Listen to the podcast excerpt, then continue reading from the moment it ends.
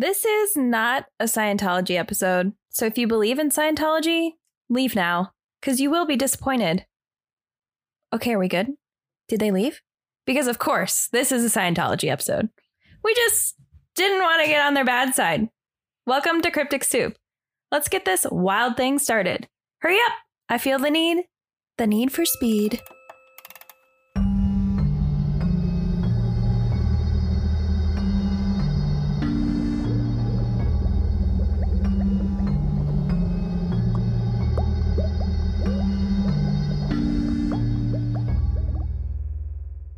1950s were a time of enormous anxiety for Americans. We were talking about space travel and alien worlds. We were starting to get to know how the mind works for the very first time. All of these things fed into Hubbard's imagination as he began to create Scientology as a religious movement. Hey guys, welcome back. I'm Tina. And I'm Kylie. You're listening to Cryptic Soup. Kylie, what movie is I Feel the Need, the Need for Speed a quote of? I don't know. It's Tom Cruise movie. You get one option, one choice. So go for it. Mission Impossible. It is Top Gun, actually, but pretty damn close. Um, why did we put Tom Cruise? Well, because everyone knows when you talk Scientology, you got to talk Tom Cruise. So I thought that would be a good little starting thing for us today, real quick. What would you say your favorite, like, three Tom Cruise films are? I put a bunch of examples here in case you can't think of them off the top of your head because I'm that kind of person. So you got like Top Gun, Mission Impossible, Edge of Tomorrow, Rock of Ages, War of Worlds, Vanilla Sky, Jerry Maguire, Okay, Days I- I- of Thunder, no, Rain I Man, got it, I got All it. Right Moves, Risky Business, I The got it. Outsiders.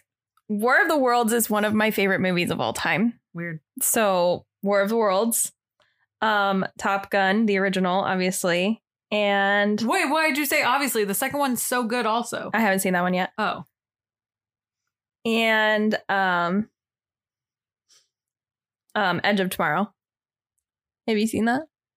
I don't. Okay, wait. I've either seen War of the Worlds and not Edge of Tomorrow, or They're vice very, versa. very different, but, but I can't think without seeing like the picture and everything. You know what I mean? Edge of Tomorrow is right there on Corey's wall. Okay, I've seen War of the Worlds. I have not. yeah, War of the Worlds that. is like the aliens, and then that one is like they have to start over every day until they figure out the Hmm. bullshit that's going on. So I would say probably Top Gun, either the first or the second. The second one is like a comfort movie at this point. I love that movie. Yeah, I need to see Um, it. I don't know. I have a I have a soft spot in my heart for Jerry Maguire because I saw it at such a young age, you know, and they're like, "Show me the money." I haven't seen Like, it. oh, okay, then never mind. That was weird. um, no, you, I mean you do you. but I really like Rock of Ages because I like musicals and there's a lot of really cool people in that. I do like Rock of Ages. It's just so good, and Tom Cruise's character is fucking hilarious. he's like Stacee, isn't that he- his name? yeah, he's like a villain type person, he right? has that um be- no he's actually technically the good guy he's just the drunk his manager is the bad guy but he has that one belt buckle that's like a Mm. snake with the tongue yep. pretty funny um which sidestepping from that in the christmas episode if you remember we talked about how if you guys wanted to we would give you a list of movies of 2022 movies and now it's you know january so we're going to give you our 2022 little summary wrap up and we're going to bring chris back for it in a minute so i pretty much said what we should do was name like five of our favorite films we saw in 2022 they don't have to come out in 2022 but like five films that you at least you know watched in 2022 You didn't tell me that. if you listened to the voice memo that was I in the definitely fucking listened chat. to the voice memo. That's upsetting. Um, but I did want it to be 2022 movies, but it didn't have to be, I guess. And then five movies that you either really want to see that you didn't, or like that you haven't seen, and people are always like, "What? You haven't seen that?" You know, like something like that. hmm So, Kylie, you want to go first? No, you can go. Okay. Uh, top five films of 2022. I'm gonna start strong with Sonic 2. I haven't seen it yet, but I agree. Like I loved the first one, so I'm sure the second one is just as just as good. such a good film. And no, I'm not fucking around with you guys. I genuinely really love Sonic and Sonic 2. Um, also, I just love that man that's in it. And I can't name his name, but Margie right now is saying his name is blah, blah, blah. I don't fucking know, but I love every movie he's in. He's awesome. Okay. Uh, Everything Everywhere All at Once. Let's be honest, that's on everyone's list. Uh, the Batman, the Adam Project with Ryan Reynolds and um, I haven't seen it yet. The I have to. I can't think of the Hulk's the name. Hulk. What's the whole Bruce Banner? Bruce Ba- But what? Uh, Paul? I want to say Paul. no, that's Paul Rudd who you're thinking of, but No. that's not. That's Ant Man. I thought he was also Paul. He's not a Paul. I have to. I have to look it up now. Fuck. It's Bruce Bannon. Yeah, he's the guy from 13 going on 30 also. Damn, that man. Uh, Mark Ruffalo. Mark Ruffalo. yeah, that guy. the Hulk. Yeah, Bruce And- Bannon. Bruce Banner. Uh, and then lastly, it's a real hard toss up between Barbarian and Black Phone. Both just so solid movies. It just depends on what I'm feeling that I am day. never gonna see Barbarian. God, ever. it's so good. It's so good. It's so good. Oh my god, it's so good. I can't shut up. Okay. Uh, and then five films that I either like want to see or that I probably should see because people give me shit for not seeing. This list could be 305 films, but I did narrow it down. I had five, but I just thought of a sixth one. So, uh, WALL-E. I'm not even gonna. I'm not even gonna say Toy Story, but I really want to watch WALL-E someday. A Ghost Story. Really want to see that. that is a good one. Yes. Get Out. I don't know how, but I never saw that somehow. I, That's weird. yeah, I don't know. The John Wick movies. Okay, but, but but hold up, hold up before you're starting the judgment here. I did in 2022 watch the first one, so now it's like I need to watch all the other movies in the series. I think there's what like 3. Yeah. So far? Well, the fourth one's coming out. Yeah. So I need to watch the second and third. I did like the first one other than the whole dog dying part. Spoiler alert.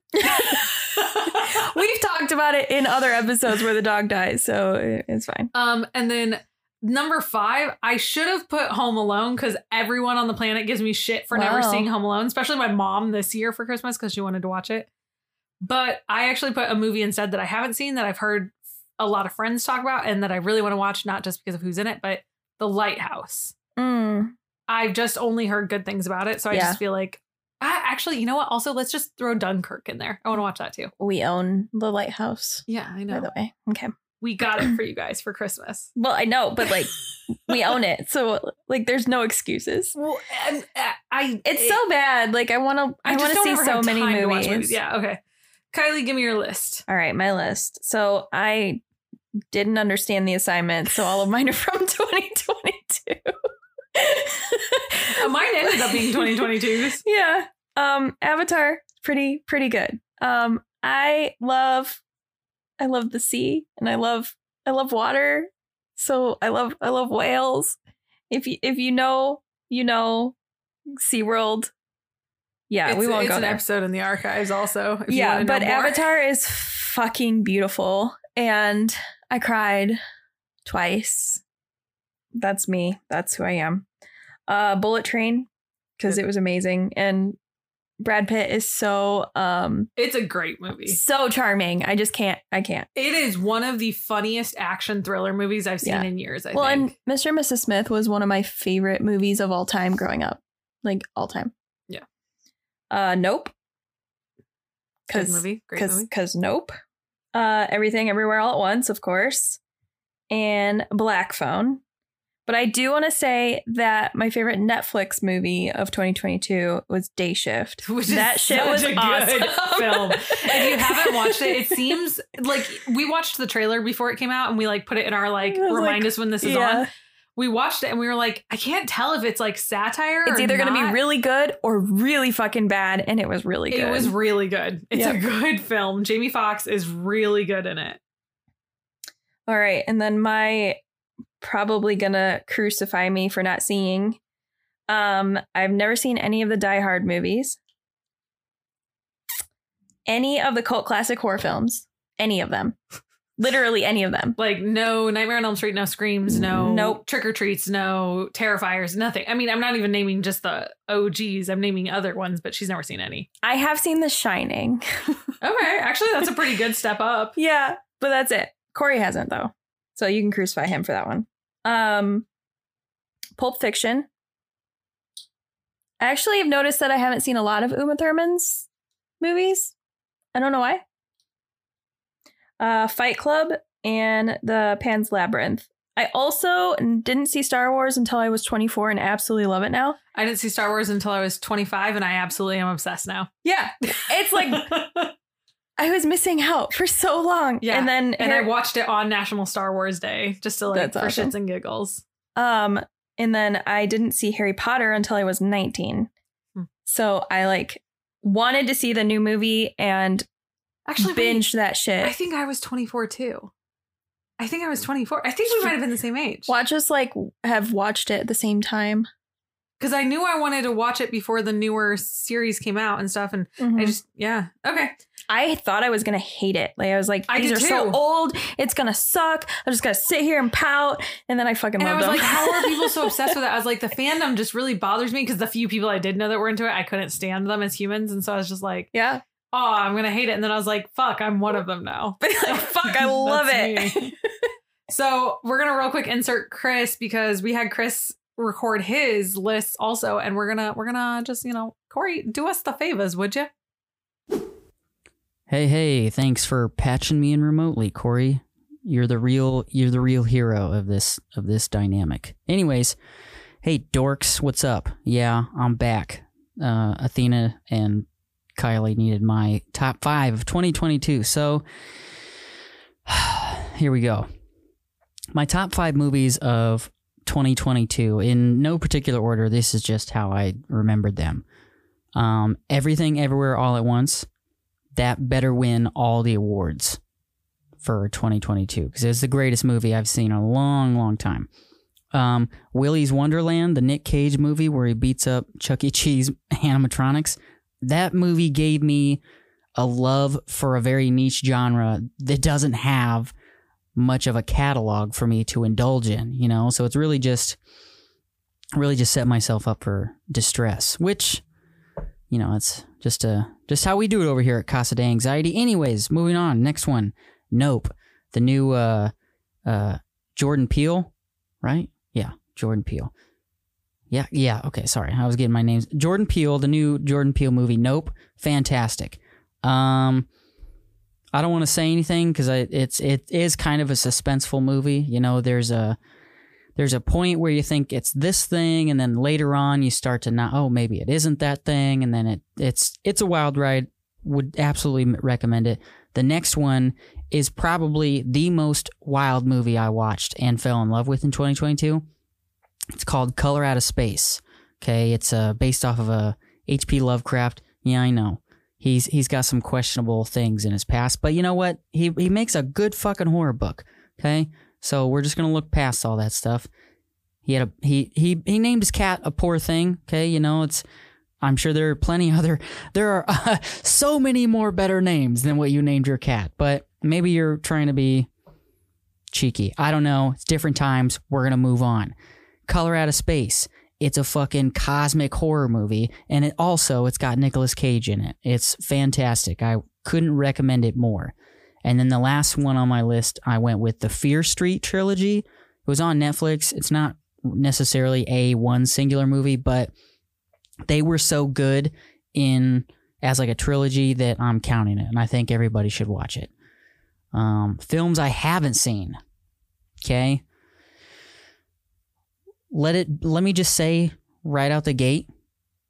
I'm not going to watch any of these movies, okay? I haven't seen them, and these are movies that people are often surprised I haven't seen. I'm aware of them. I have just made the conscious decision to not watch them because what? I don't care, okay? Number one, Lord of the Rings. Oh, which Lord of the Rings, Chris? All of them. Any of them. Anything to do with Lord of the Rings. I have tried to watch, okay? I've tried to watch every single one of those movies, and I have fallen asleep every time. And this isn't just like a one time thing, okay? They used to play, uh, they might still do it. TNT on cable network, bro, they used to play those fucking movies all the goddamn time. And I tried to watch them because, you know, sometimes there's nothing on. And you're like, oh, okay, well, at least this is violent. It doesn't even matter because it still put me to sleep. Okay? I'm sorry. I know LOTR's got like a huge diehard fan base, but I'm just, you know, it was boring. It's boring. Okay, Shadows of Mordor, the game though, that shit fucking ruled. I love those games. All right, moving on. Next one, an oldie but a classic, and in most of the lists, it's in like I'm gonna say probably top ten greatest movies ever made. We'll say top twenty just to be safe, but Casablanca. Okay, never watched it, never have had any interest. Okay, but I heard that movie sucked anyways. I'm dramatic pausing. Okay, if you got it, good for you. That was actually an, a day to remember reference. Good for you. Next movie, Frozen. I don't fucking care about that movie. I don't need to see that movie. I don't want to see that movie, okay? I don't need to see Frozen. Oh, but Chris, you should. It's really great. I don't need that movie because I already have Coco, okay? Coco is superior in every way, okay? There's fucking skeletons, there's acoustic guitars, okay? The Dias de la Muerte. Like, tell me that those things aren't better than Frozen, okay? You're wrong. The last one, at least on my list, uh, Dazed and Confused.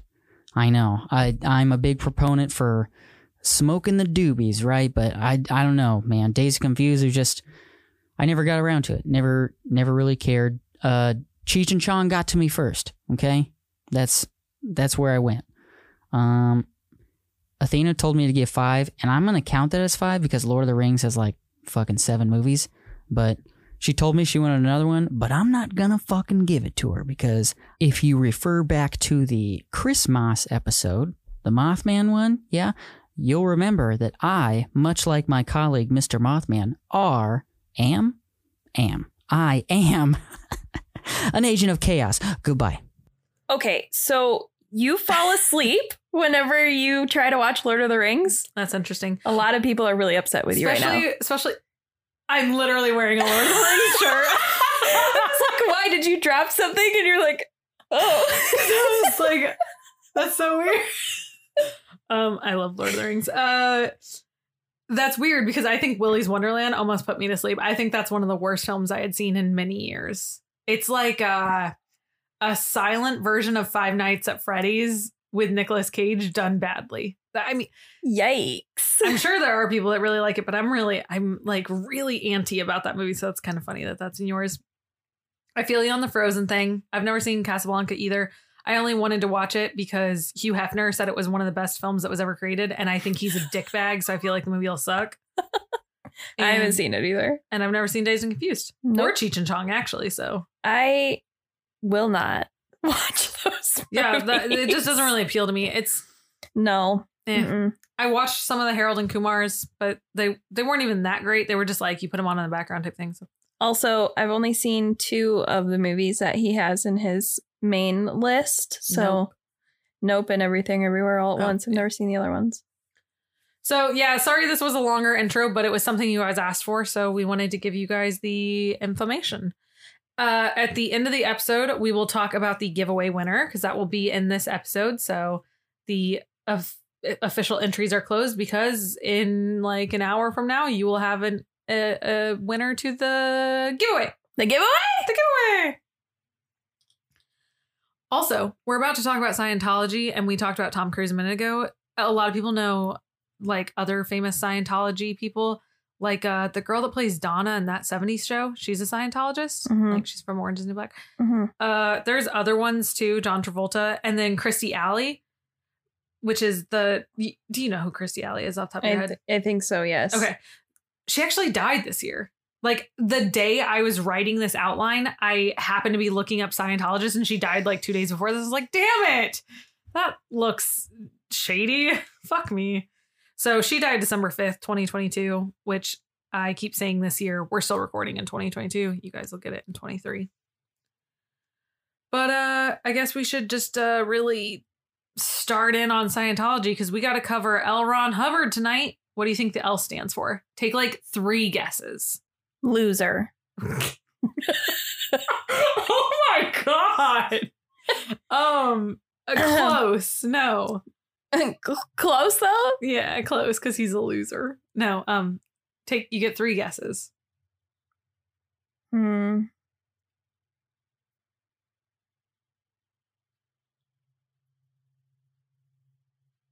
Large.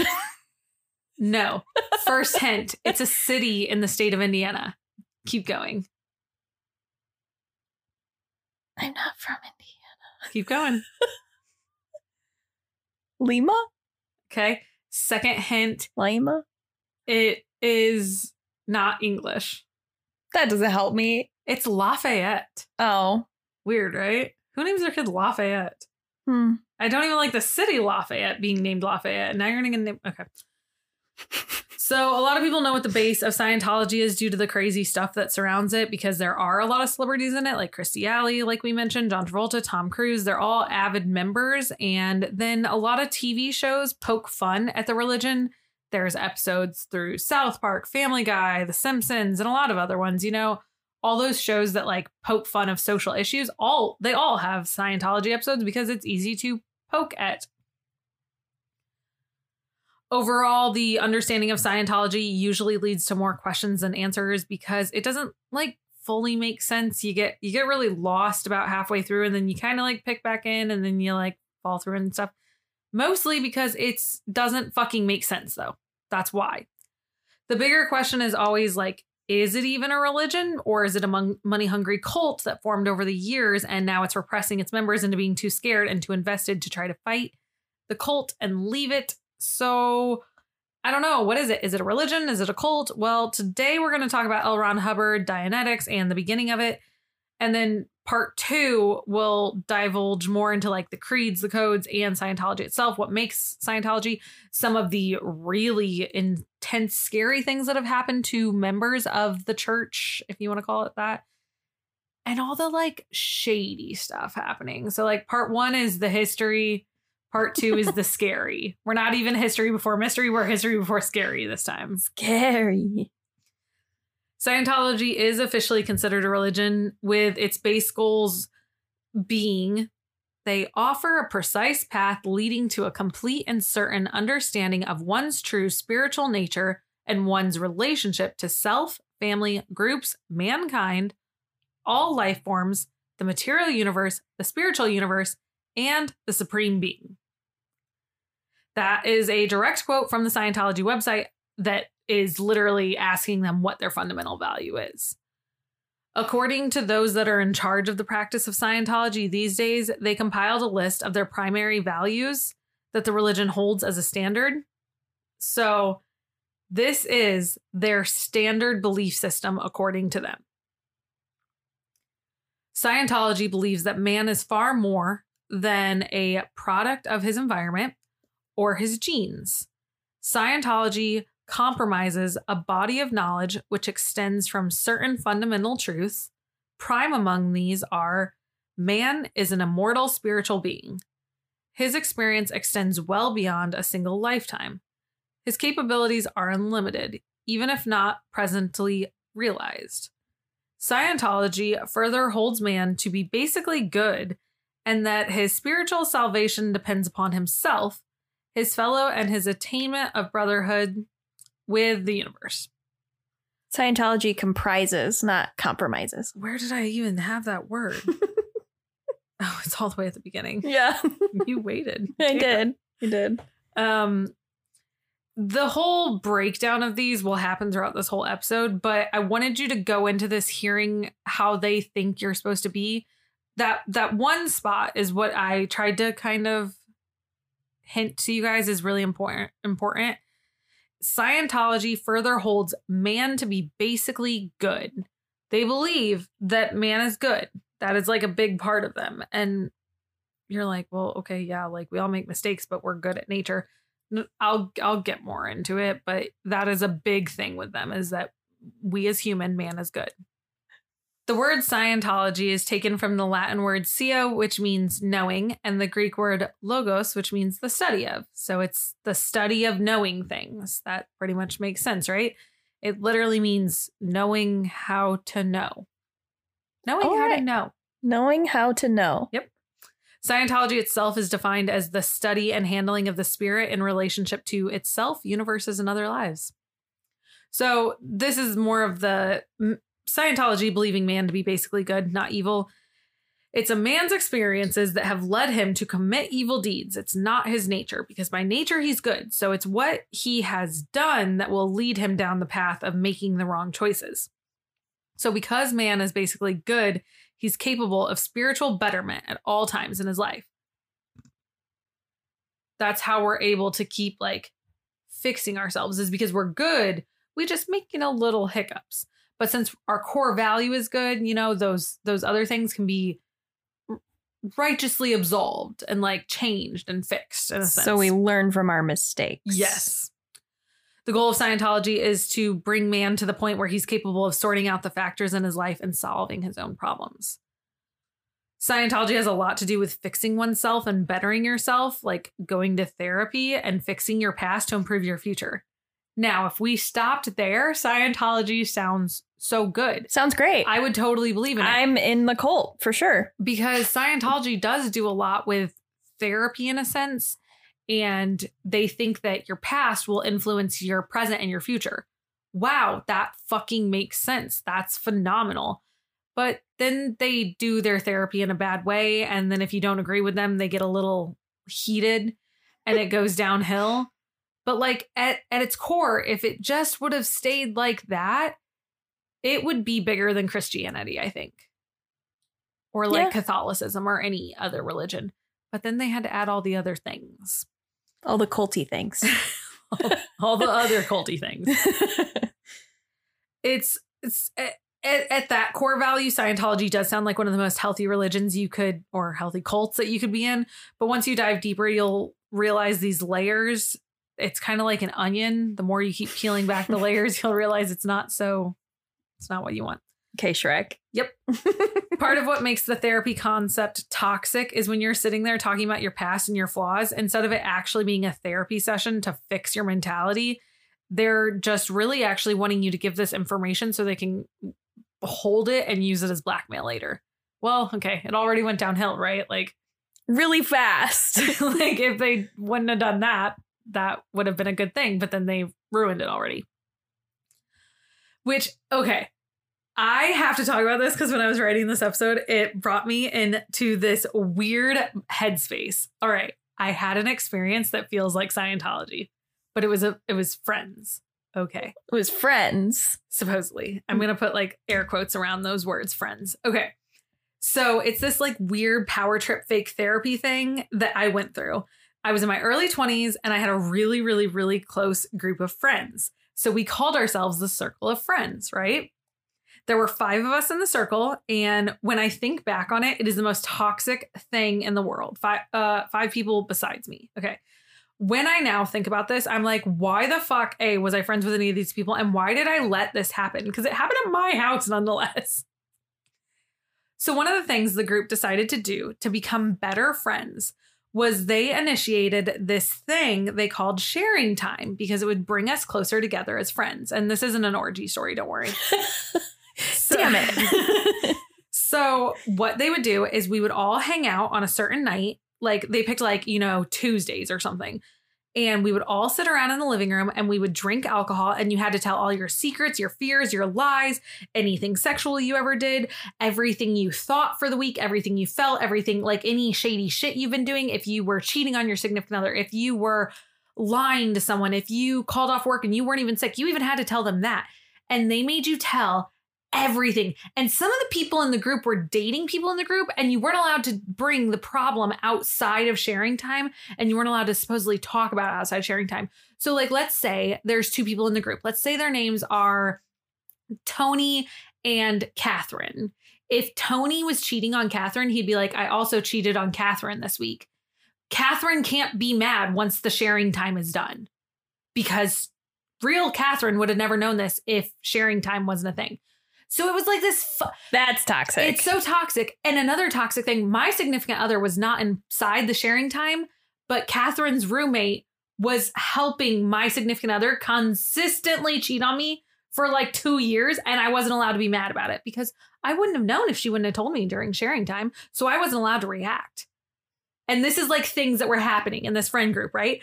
So this sounds fucking wild, right? Yikes. The yeah. rule was you weren't allowed to have secrets outside of the group of friends because that's how friendships fail, they said. Okay. Friendships only become toxic when you have secrets or power trips. But if all of us are our most vulnerable and we all have everyone's shit out on the table at all times, no one has more power than anyone else in the friendship. And we're all just at level zero and we all can just be happy. Um, uh, you know how you said that you wanted to be in a cult? I was, I think. Yeah, that's uh, that's a little culty. So, funny story I'm the only one in this group of friends that is not in this group anymore. They are all still friends. Isn't that even weirder? That's yeah. Um, Yeah, they're all still friends. It's concerning. and um there's a lot of other weirder things that happened in this group of friends. That's like the borderline simplest thing. But they all used this little sharing thing as blackmail and they would treat each other like shit. And like I look back at it now and it's horrifying and it's judgmental and it's gross. But like at the time, I was like, yeah, this makes sense because all my other friends, I hear them talk shit about each other behind each other's backs. But these friends are literally talking shit to you about you to your face. So it's great. You know how everyone feels at all the time. No, Mm, No, no, it's not how like humanity works. nope. Your brain. So I think I was in a mini Scientology group and I didn't know it or a mini cult. Yeah. Yep. So, But isn't Scientology like actual? I'm not blaming or defending anyone. Not trying to be anyway. Um, like actual therapists or no, and we'll get into that.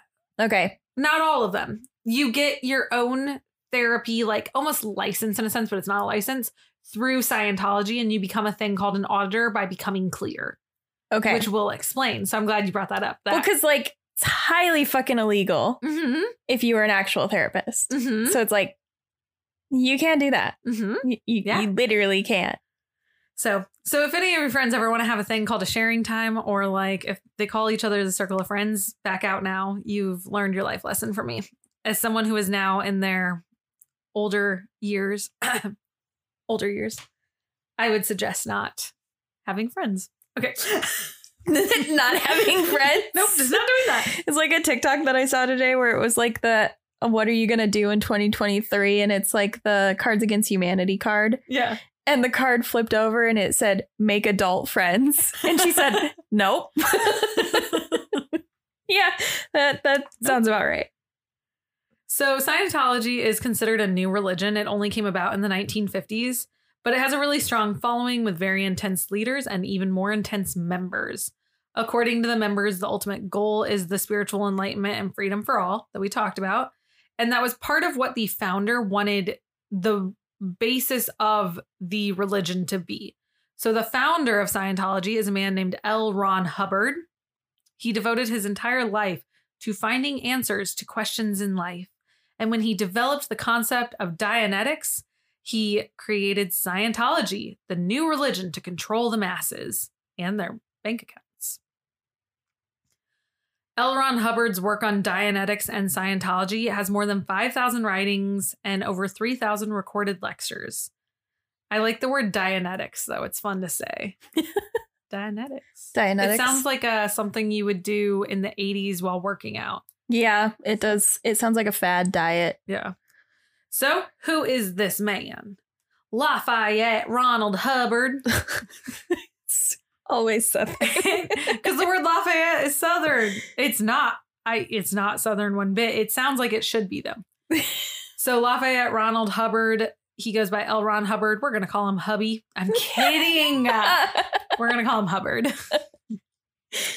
Hubbard was an only child born in Tilden, Nebraska, to Harry Ross, a former U.S. Navy officer who was in the newspaper and who was a newspaper employee at the time. Fun fact for you guys: Harry Styles is very handsome. Ross Lynch is very handsome. They are both on my celebrity crush list. And Harry and Ross, this man's name is Harry Ross, were the same cologne. I found out today. it was literally so off topic. Harry Ross. No, Harry Ross. no, Then his mother's name was Ladora May. Love that name. that is really pretty. Hello, I'm Ladora May. Of course She's she's not Southern. You knew she's Southern. You knew she was going to be Southern. Just waiting for it. She was a former teacher. So Hubbard was born on March 13th, 1911. He's a Pisces. He shares a birthday with, and I thought this one was cool. I did this in the past. If two people from the same show, I did it with Stranger Things. William H. Macy and Noel Fisher, which is Frank and Mickey from Shameless. So they share a birthday. That's kind of cool. And uh, that's N- National Donald Duck Day. That's weird. It's a weird day. in 1913 the hubbard family uh he the hubbard family kind of like moves him around all right keep that in mind he is an army child He's Doesn't an have army brat. really real real roots. No Correct. real roots. no real roots Hubbard moved with his maternal grandfather, also named Lafayette Waterbury, in Cal- Clips, Cal, Cali spell, Hmm. Cali spell. Calypso. I, the letters looked right, but then I realized they are very off. I don't know. Kalispell, Montana. Sure. In 1914, the, 14, the rest of the Waterbury family moved out to Helena, Montana. So, like, now his parents joined them. Because remember, his dad was in the military. So, that's part of the reason. The family purchased some land and they had a ranch there named the Old Homestead. So, this ranch was large, but we don't know how large it was because documentation wasn't that great in Hubbard's youth. So, he would all the time tell people about how big his farm is he would say that the farm, the old homestead, was a quarter of the size of the state of Montana. No. It obviously was not. So that's massive. so that's the beginning of the lies. And I was like, how Montana's like big. Montana's real big. I was like, how big how big is that? right. So Montana is 147,040 square miles. Okay. And I was like, well, how? No, I need an acre. How big is that? That's 94 million acres. Yeah. So No. Ron, Ron saying they owned a quarter of the state was saying that his family owned 35,000 square miles or the equivalent of 22 million 400,000 acres. yeah. What would you even do with it? You you you wouldn't. Like you Yeah, can't. You physically not- could not. It doesn't it No. It nah. I'm gonna call bullshit. His father rejoined the Navy in April 1970 during World War One, and his mother worked as a clerk for the state government. After his father rejoined the military, they started moving around a lot. By being a military child and having his father move the family, he would claim he was a well traveled man. He said he went all over the world and he learned things all the time by doing it but it was actually due to his parents moving him not self-exploration which is how he like portrayed it he'd be like oh you know i just i felt the need to go there and learn something and it's like you were seven and your father moved I was gonna say you were like twelve. like what? but you'll learn that hubbard is a man of like i there's a phrase that i'm trying to find here and i can't think of what it is you talk with a silver tongue that's made of snakes Yes. a snake tongue made of silver a silver snake tongue that you no, I think you got it right the first time. You So- put in your mouth. something like that. He does that though. yeah. Hubbard's family moved to California, Washington, Washington, D.C., Virginia, and a lot of other places. Like it was all over the place.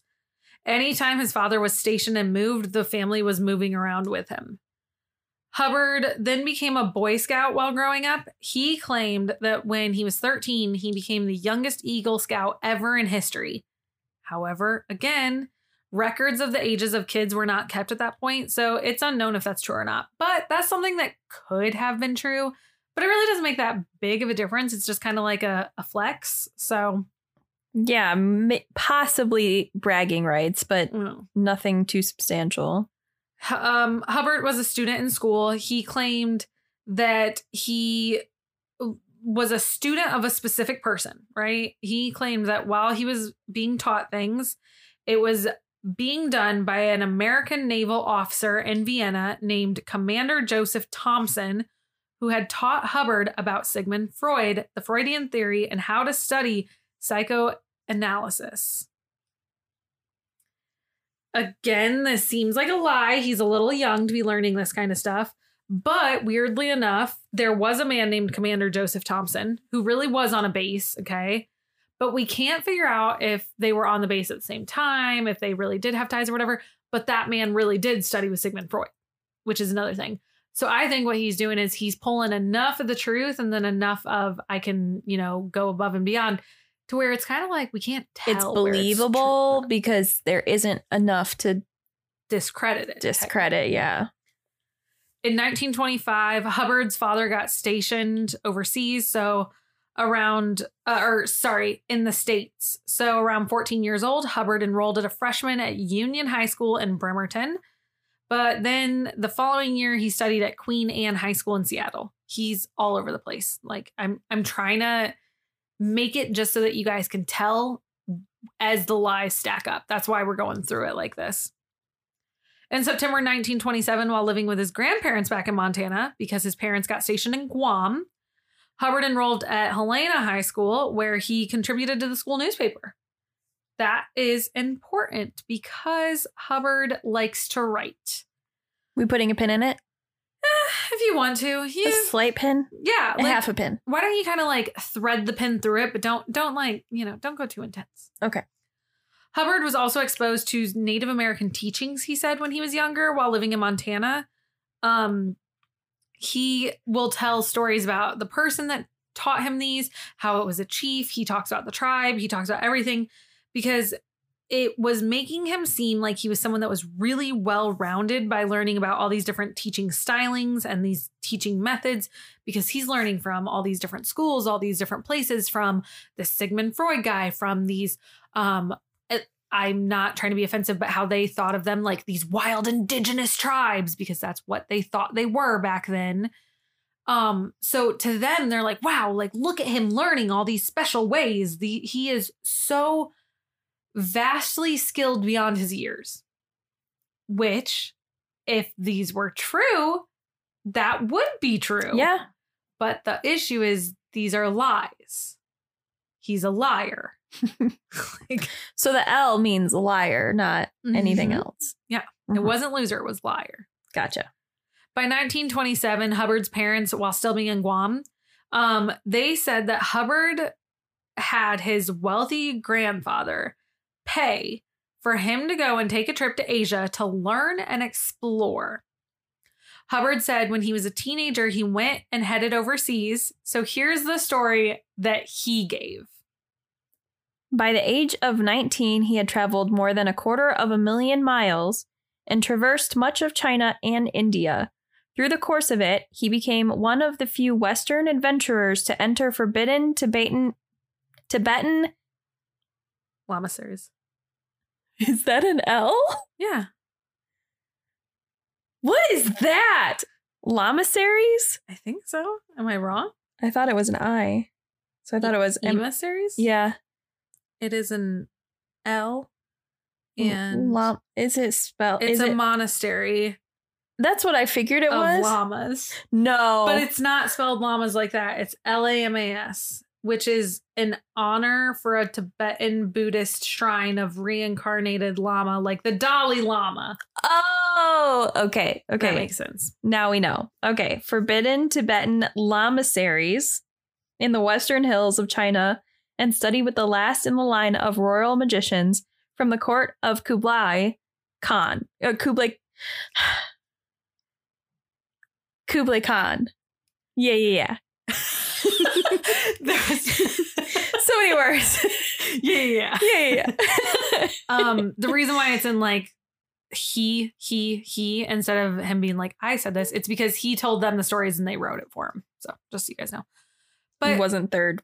yeah It was third person. so that's kind of the version he's telling them of what happened when he went to asia By the age of 19. Hmm well that w- that part is true he he did go when he was like 18 through 20ish like it was a very young age because his parents were stationed so he was going during that time Mm-hmm.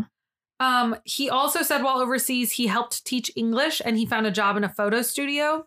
And he was taking photos of villagers and selling the photos to the National Guard while learning of ancient Buddhist traditions, ancient Chinese and Japanese cultures. I still need to know more about Tibetan lamaseries. I'm sorry, that's all you get. Dalai Lama. Dalai Lama. That's, I mean, that's what it's about.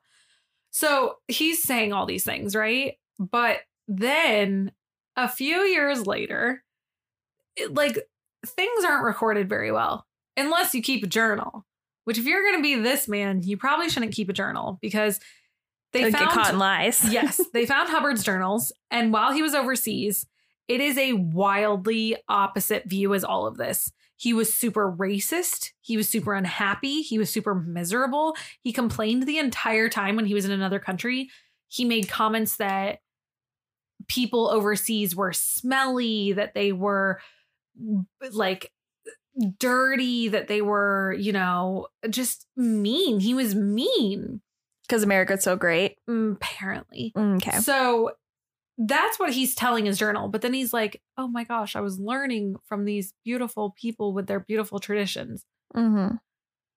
So he's also not just a liar, he's um an asshole. A piece of shit. Yeah. Hubbard's mother started educating him. And when he then came back, he went to the George Washington University in the following September. From 1930 to 1931, Hubbard attended the university where he studied engineering, different types. His father was the one that picked his studies, though, and Hubbard was doing poorly in school. His grade average was a D.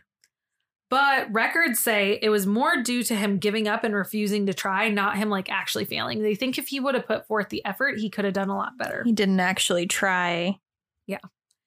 In his first year of college, though, he did try for one thing. He said he wanted to organize the university glider club, and then he was elected president. Go team. Glider club? Airplanes, things in the air. He was also really into like aerospace and like things that could fly. I can't remember where I heard it, but I did hear a story about him one time and how he like helped build um kind of like rattle mocket type rattle mockets. it just came out so naturally. It too. was very natural. model rockets and a special type of thing where it's like almost like a parachute balloon type thing where it like goes up and then it parachutes down and stuff. yeah. He did that kind of stuff. So Hmm. he actually was pretty clever, I guess. Well, after two years of college, Hubbard dropped out. Hubbard later said that he had also been a student in the first course in atomic physics in the country and that he received an honorary PhD. But one weird thing is he never actually got like a high school diploma, people said. So that seems really unlikely. You know who he reminds me of? Who? Dr. Death. Yes, all the lies, just All the lies. left and right. He's doing them, which is uh, Christopher Duntsch. For those of you that don't know, we have an episode Yes. on him in In the archives? in the archives. That's where it is. And that one is a fun time for a special reason. Kylie, why is it fun? Because I wrote it. She sounds miserable. I hated it. Um, yeah, Kylie's the host of that episode, and she did all the research and all the everything. So, if you ever want to not hear my voice for a little less time, that's the one. I That's still the one talk to a listen lot. to. Yeah, you do. So Hubbard would go on to say that it was all false and that he actually purchased the diploma from a diploma mill in California, his PhD diploma. Diploma mill. Yeah. And I think he only came clean and fessed up to that because he was getting caught. Because he got caught. That's usually what happens. Yeah. His lies follow him around all the time, though. It's really hard to say what is and isn't real. And Scientolo- Scientology reports and outlets, and like anything you read that is written by someone in Scientology about L. Ron Hubbard, they only mention the good thing, whether it's lies or not, but they only do that. They literally always paint him as a golden statue. Like that's the only way to describe it. Like he lied about all of these things, but he did really go to Asia. Yeah. So take everything, try and sort it out yourself. Take it all with like a grain of salt though, because that's that's the only only way you can do it. So Hubbard gave his official biography to members of the Scientology like religion, and then they wrote it. So the official biography of Hubbard actually talks about him. His first action on leaving college was to blow off steam by leading an expedition into Central America. In the next few years, he headed three, all of them undertaken to study savage peoples and cultures to provide fodder for his articles and stories. Between 1933 and 1941, he visited many barbaric cultures and yet found time to write 7 million words of published fact and fiction. So there is no concrete evidence that Hubbard made these trips to Central America, but he tells everyone he did, and he has all these stories. So I'll just tell one of them. The story goes in June of 1932, Hubbard organized a trip to the Caribbean for the exploration of pirate strongholds and bivouacs of the Spanish Main. The trip ran out of money a third of the way through, though, so most of the team returned to the US, but Hubbard didn't. Trying to fix his life, Hubbard's father volunteered him for the Red Cross relief effort on October 23rd, 1932. So Hubbard traveled to Puerto Rico, but then decided to bail on the volunteer work before it even started, and he hitched a ride with a mineral surveyor in an attempt to find some hidden gold. Because it's always about money. So when he returned from Puerto Rico to Washington, D.C., it was February 1933, right? So we do know that he came back from there, but we don't really know what happened or anything, or at least he came back from somewhere. We don't technically know it was Puerto Rico, but we know it was somewhere. So You say that weird. Puerto Rico. It's just fun to say. Puerto Rico? Puerto Rico, yeah. Puerto Rico. I can't say it that way. It's uh how Salma Hayek says it in a movie. She said it like once, one time in a movie, and I was like, oh, I'm saying it I that way like for the rest of my life. that's a good time. Puerto Rico. If I could roll my R, it'd be a little sexier, but I can't. So Puerto Rico. Can't do that. Nope. So he came back in February 1933 and he returned to Washington, D.C., and he struck up a relationship with a fellow glider pilot from his little groupling called Mary Louise Grubb. She was nicknamed Polly. okay, that makes sense. Yeah. he also began having a career as a struggling writer, being a penny writer, which a penny writer is exactly as it sounds. You get a penny for your writing type things. Mhm. Okay. On April 13th, 1933, the two got married. So he returned in February. In April, they got married. Okay. Pretty fast. But this is the 1930s. So when him and Polly got married, Polly was actually already pregnant, but she ended up having a miscarriage. Oh, never mind. on but she got pregnant again real fast and on may 7th 1934 she gave birth to a premature son named l ron hubbard jr Of course. they nicknamed him nibs That's weird. nibs nibs Why? nibs Why? i don't know i feel like if i say it more it'll sound natural but it's not it's sounding worse Yeah. okay nibs Nibs. Nibs. Then they had a second child, Catherine May, who was born January 15th, 1936, only about two years later. The family lived in Maryland. They really struggled with poverty because Hubbard's writing was not taking off.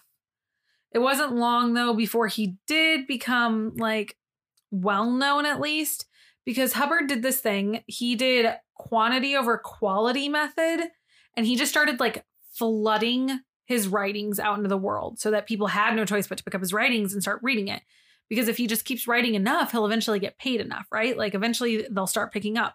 I mean, he's not completely wrong. He's not I I like I I get it. It's that whole like thought process, throw stuff at the wall and it'll stick. It's like throwing content as what people do today. Yeah. So the throwing stuff at the wall until it sticks. I thought that was an idiom, and then it got me started on this path of idioms when I was writing this episode, and I got another like little funny quid bit for you, y'all. So I was at work, and this was now almost like a month ago. So Because Thena doesn't work when they're at work. yes, I do. okay. we were talking about idioms and someone said, "Oh yeah, cuz you don't know how to do them." And I was like, "What do you mean I don't know how to do an idiom? Like you just say something." And they were like, "Yeah, but like idioms are a certain phrase and you don't know what the phrases are." And I was like, "You can kind of just say whatever you want." And they were like, "No. You can't. Idioms are very specific things." So I was trying to think of things that I say wrong, and I've compiled a list of a few of them. I quite often say, it's okay, there's plenty of fish to fry. What you're supposed to say is, it's okay, there's plenty of fish in the sea. I didn't know that's where it goes. That one just sounds kind of normal, right? They get worse the further we go. I often say, a bird in the hand is worth half a dozen. That is two different idioms. A bird in the hand is worth two in the bush, and six of one way, half a dozen in the other. Because what I said doesn't make sense. I've never even heard that one. Another one, I say a picture is louder than words. a picture is worth a thousand words. Actions speak louder than words. Those are very different things. Very different. Uh, I say it's like comparing arms and legs.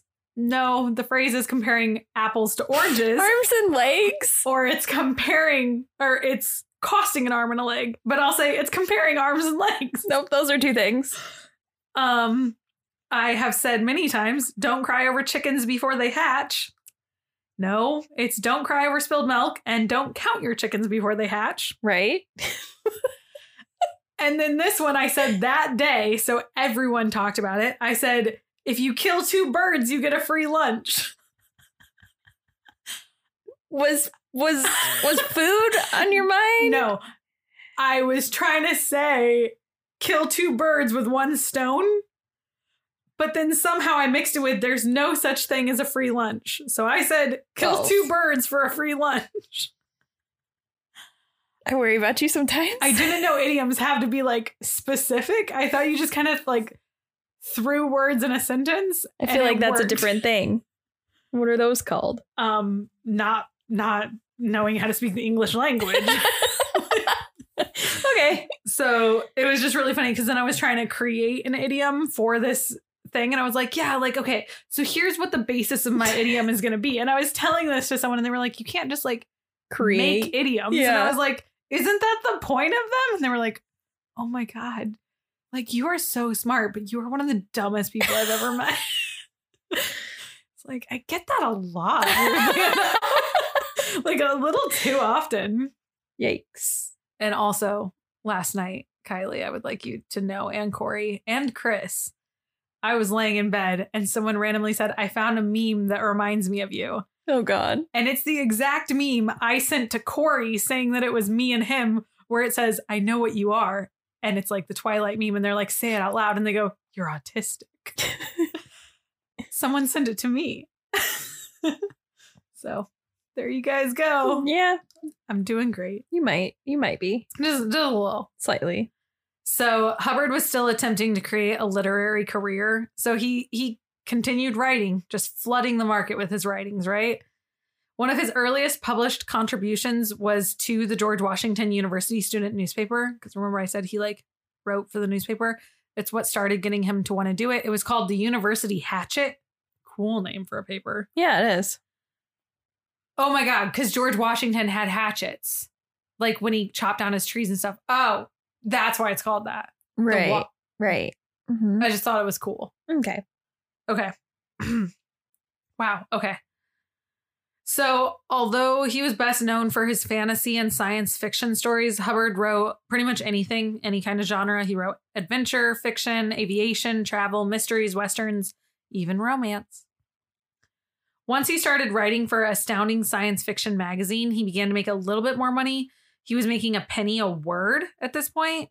So he just started writing about anything. But then he wrote this one thing and then he like said this all the time from then on until like when he died.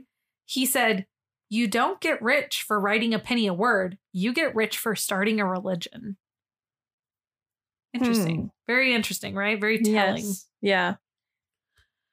So Ron then had this really well known, world's most published and most translated author tagline that he kind of gave himself, but then it became true. He published over 1,084 fiction and nonfiction words. He was translated into 71 different languages. And his first work was published in February 1934, his last one in March 2006. So, like, even in like almost present day.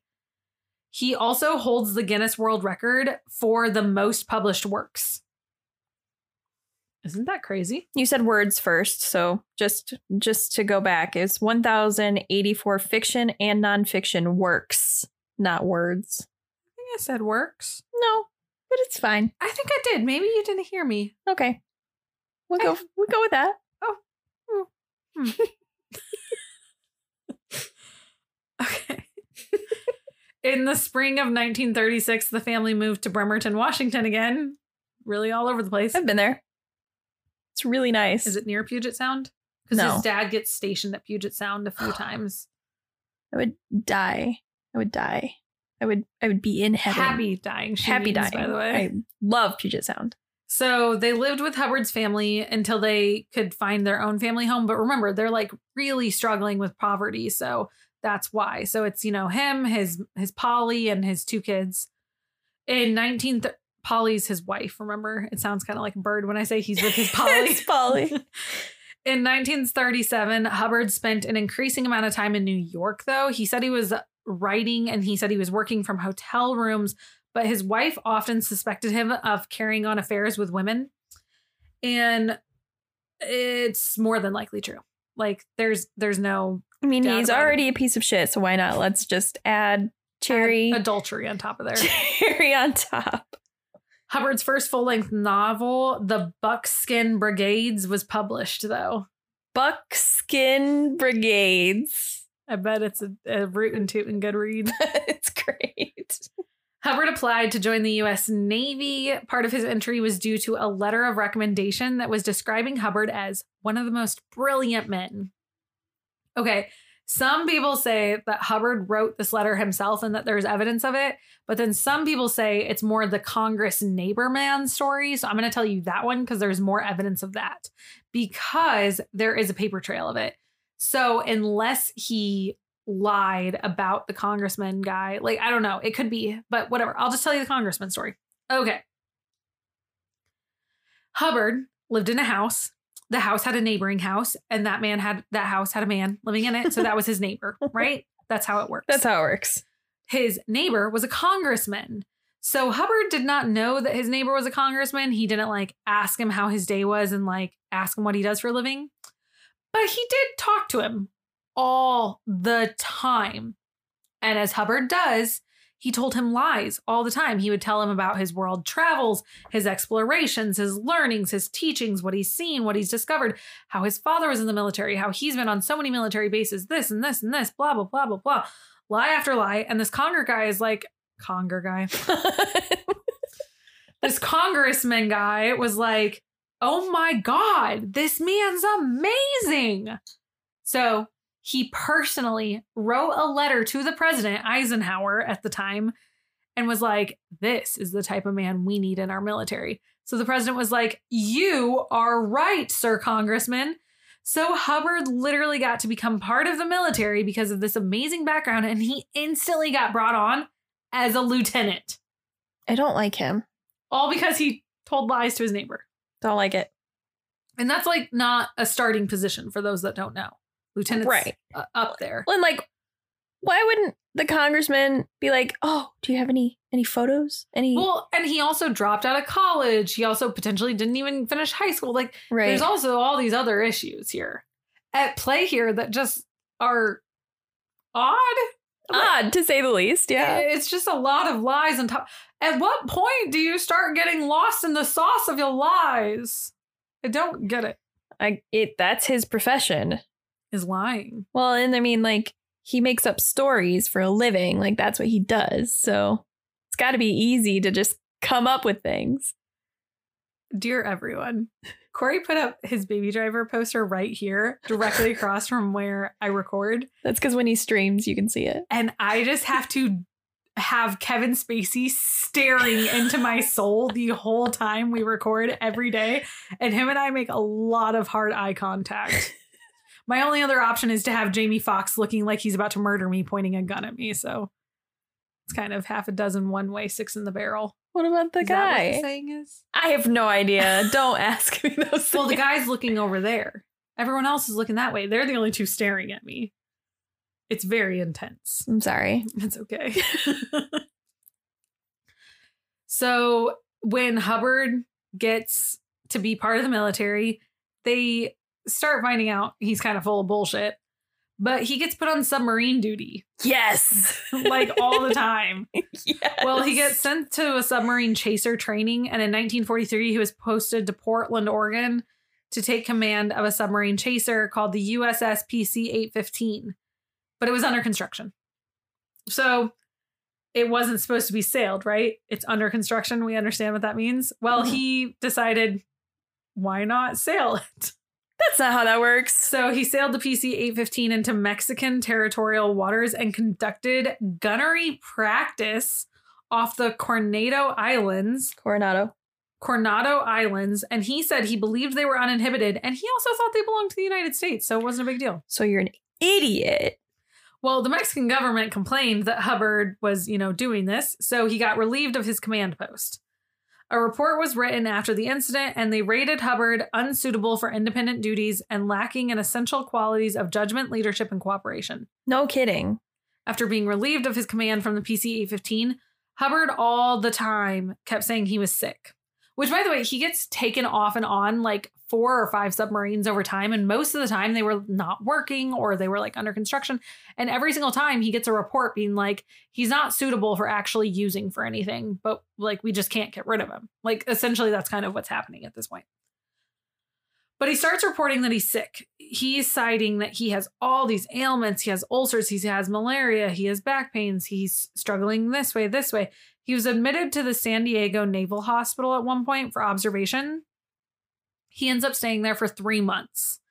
And in the end, the only things they say that were actual ailments was he had arthritis and con- conjunctivitis and some flu symptoms. So he had pink eye Conjunctive. and Yeah, I was going to say that's pink eye. Yep. He had pink eye and the flu. Oh, and some arthritis from spinning all these webs of lies. Don't we all have arthritis? so he started to again lie to numerous people throughout his life. He would say that his injuries, like he had a sore back, and he really did have a sore back. Like that happens, right? Okay. But he's like, oh, yeah, it's from my war days. It's from being this war hero. My ailments are from the war. He always said he was a part of the war front and that he was really like a really important person in World War II. Mm, okay. Hey, again, I got to talk about World War II, though. It's like the fourth one in a row. I don't know why we're stuck in World War II, but we are somehow. In August of 1945, Hubbard moved to LA and he moved into the Pasadena mansion of a man named John Jack Whiteside Parsons. So everyone called this man Jack. He is a leading rocket propul- propulsionary researcher at the California Institute of Technology, and he's the founder of the Jet Propulsion Laboratory. Smart man It's a hard word, huh? A lot of hard words in a row and they're all together. So Jack and Hubbard become friends. So Jack and Ron are hanging out, right? It's like the startup of a joke. Jack and Ron walk into a bar Walk into a bar. and they're friends. Hubbard befriended Parsons and he joined him in a black magic cult that he was a part of called the Ordo Templi Orientis. Sounds cool. So, funny enough, Hubbard was in a cult. The Ordo Templi Orientis was an occult organization that believed in magic hypnosis, pagan beliefs, sex magic, rituals, and so much more. Now, what is the difference between a cult and an occult? Well, the occult is like the dark in a sense, but he was in a, a cult that was centered around the occult. Does that make sense? Mhm. Oh, okay. So Parsons used his money to convert an old mansion into the group house, and that's what the Pasadena mansion was. And the residents that lived there were other pagans, artists, scientists, writers, and people that believed in the same stuff he did. And Hubbard ended up being one of those people. Keep in mind, he's still married to Polly. Who's still in Washington, right? I think so at this point. In the spring of 1946, Hubbard and Parsons performed a series of magic rituals with the aim of reincarnating the Thelemic goddess Babalon in a human being form. The whole thing became known as the Babalon Working, and it's one of the most controversial events in Hubbard's pre Scientology days. The project was based on the ideas by one other than Aleister Crowley, and his description of the similar project in the 1917 novel Moonchild, which, if you know Aleister Crowley, you know how wild this all is right now. Do you know Aleister Crowley stuff? I think so. Okay. We've talked about this, right? Mhm. Okay. So Polly and the kids are back home, like we talked about a minute ago, and they've been home this whole whole time. He went away to war first, and he's been gone. And then when he comes home, he doesn't even come home. He goes to L.A. to hang out in a magic sex cult with a man. And there isn't like phones. so he he's not she's all worried and like, where's my like, man? the fuck are you doing? Come home. I have kids. But yeah, he's off on the mini magician cult thing. So then he soon starts becoming sexually involved with his new good friend Parsons' 21 year old girlfriend. Girlfriend, not not not Not Parsons. daughter or Oh, wife. Girl, Nope. girlfriend. yeah. So he's friends with Parsons. He's living in Parsons' house. They are in a magic cult sex thing together. But then he's like, I'm also Mr. Steal Your Girl. Her name was Sarah Betty Northrup. What is with these nicknames that don't sound anything like their actual names? So Sarah went by Betty. Um, Hubbard was 13 years older than her, and he supposedly, this is according to her, persuaded her to fall in love with him with stories of how he was a well-traveled man and a war hero. That's that's what Betty told people. The lies. When Amazingly well traveled man. Now, don't worry if you thought there was no romance in tonight's episode. It is super romantic how he proposes. Their engagement story is so cute. Hubbard was really scared that Betty would leave him, so he said, I'm going to kill myself if you don't marry me. So she felt obligated. I hate him. I hate him. Who fucking does that? Okay. Yeah. So he threatened to commit suicide unless Betty would marry him. So on August 10th, 1946, Hubbard bigamously married Sarah while still married to Polly and still living in the home of Sarah's boyfriend. okay. It wasn't until 1947, so a year later, that his first wife, Polly, even found out that he had remarried. Like she didn't even know. She was just raising their kids, not knowing that he's off with another woman. In Washington. Yeah. So Hubbard agreed to divorce Polly in June of that year, and the marriage was dissolved shortly afterwards. Polly was given custody of the children. Obviously. After Hubbard's wedding to Sarah, the couple actually settled down and they had a daughter. The daughter's name was Alexis. So after having another child, Alexis, you know, Hubbard took a short term job and then he decided instead he's going to return to his writing career. In 1948, Hubbard and the second wife, Sarah, moved from California to Georgia, where he later claimed he worked as a volunteer as a lay practitioner in a local psychiatric clinic. what? Where did that come from? He doesn't have degrees. and now he's a psychiatrist. Okay. In letters to friends, he actually was ta- publicly talking about the Dianetics at this point, but we don't realize that until later. Between 1949 and 1950, Hubbard moved to New Jersey and he got really serious about what he claimed was his next big discovery. And he started writing about it all the time, and that was Dianetics. He first published articles about Dianetics in Terra Incognita, The Mind, in the Explorer's Journal, which was another one of astounding science fictions. In April 1949, Hubbard wrote to several professional organizations to offer his amazing research. His research. He claimed that he knew what this Dianetic stuff was and that Dianetics was the hidden source of all psychosomatic ills and human aberrations. So he introduced the world to Dianetics in the 1950s. And oh boy, did he do something there. it was bigger than MySpace, people. Like it was a big deal. Dianetics was launched in that astounding May issue, right? Uh, on May 9th, 1950. And then he had a companion book that came out called Dianetics, The Modern Science of Mental Health. And that got published and sparks flew. Hubbard abandoned all of his other writing attempts in order just to write about Dianetics and like promote Dianetics. He had written several books about it and he delivered an estimated 4,000 lectures while founding the Dianetics research organizations. What is Dianetics? Okay. Dianetics is. Are you ready, Kylie? I don't, I don't, I don't know. All right. I explain this stuff as easy as I can, and I'm going to like pause and ask if it makes sense because if it makes sense to you, I'm sure it'll make sense to them Okay. but it's a lot of back and forth. Dianetics is a spiritual healing process. It's the original mental health phenomenon that inspired the self help movement. Dianetics Explained is a simple process where the brain is sectioned into two parts, which will later become three. Okay. One of the parts records everything and stores it like a file cabinet. And those are memories, these moments, memories, experiences. They're called the engrams or engrams, whichever you pronounce it. and those stay with us.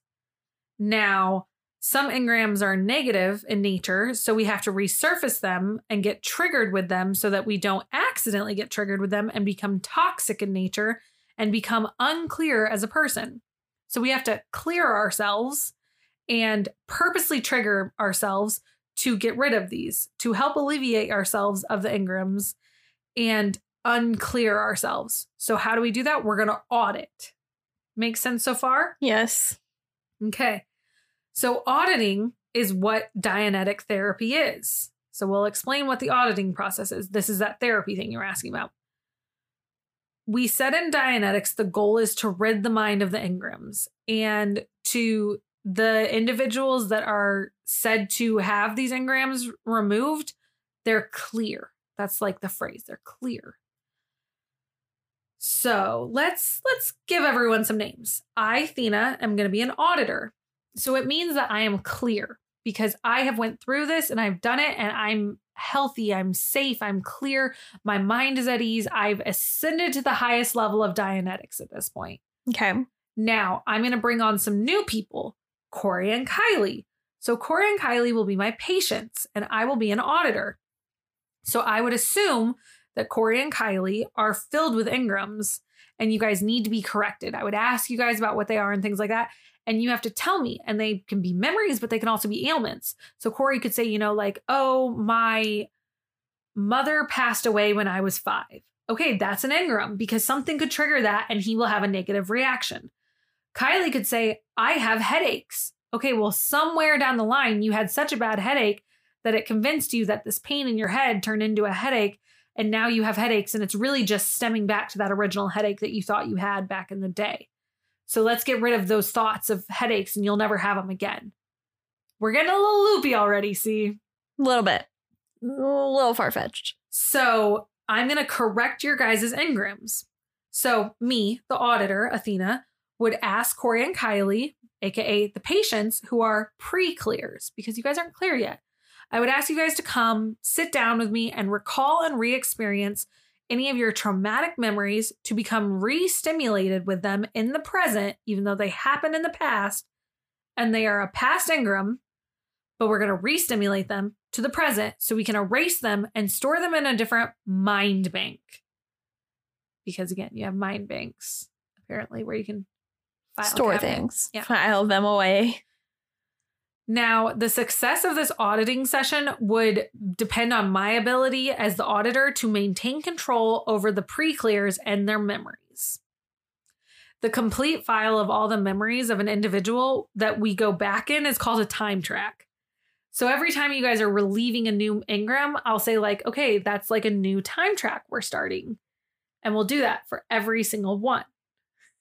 Yikes. It's getting messier the longer I talk about it, isn't it? yes.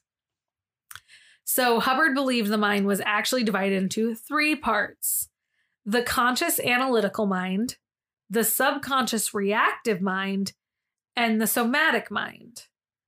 The goal of Dianetics is to erase the content of the reactive mind by putting it in the analytic mind so that you can like analyze it. It's in there, it's great. You'll no longer use it as a reactive, triggering, stimulating thing. You just know the knowledge of it. Yeah. Like that kind of makes sense. Kind of. if we ignored the past three paragraphs I read and then we just said go to therapy and then this part, again, we're we're sounding decent.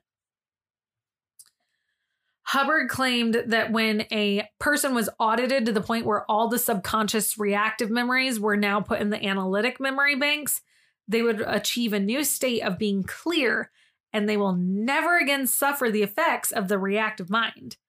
So, Corey's mom passed away when she was four, is what I said. That didn't really happen, by the way, everyone. So, uh, You already, want- you already changed it, so it's fine. what was it originally? Five. Oh, damn it. So that's the story, right? So Corey will time track with me and we will talk about this. So then, supposedly, when this is done and he's clear because he sorted that memory into a new mind bank, he'll never feel sad about it, upset. He'll never get triggered by it. He will never have a bad memory about that moment in his life or any of the memories regarding that ever again because it's stored correctly now. Okay. it doesn't work like that. Even when you No. like hypnosis, I don't think it works that well or that way. So I'm gonna say I don't believe in the Dianetics right now. That's where I'm going with this. Yeah, I can agree with that.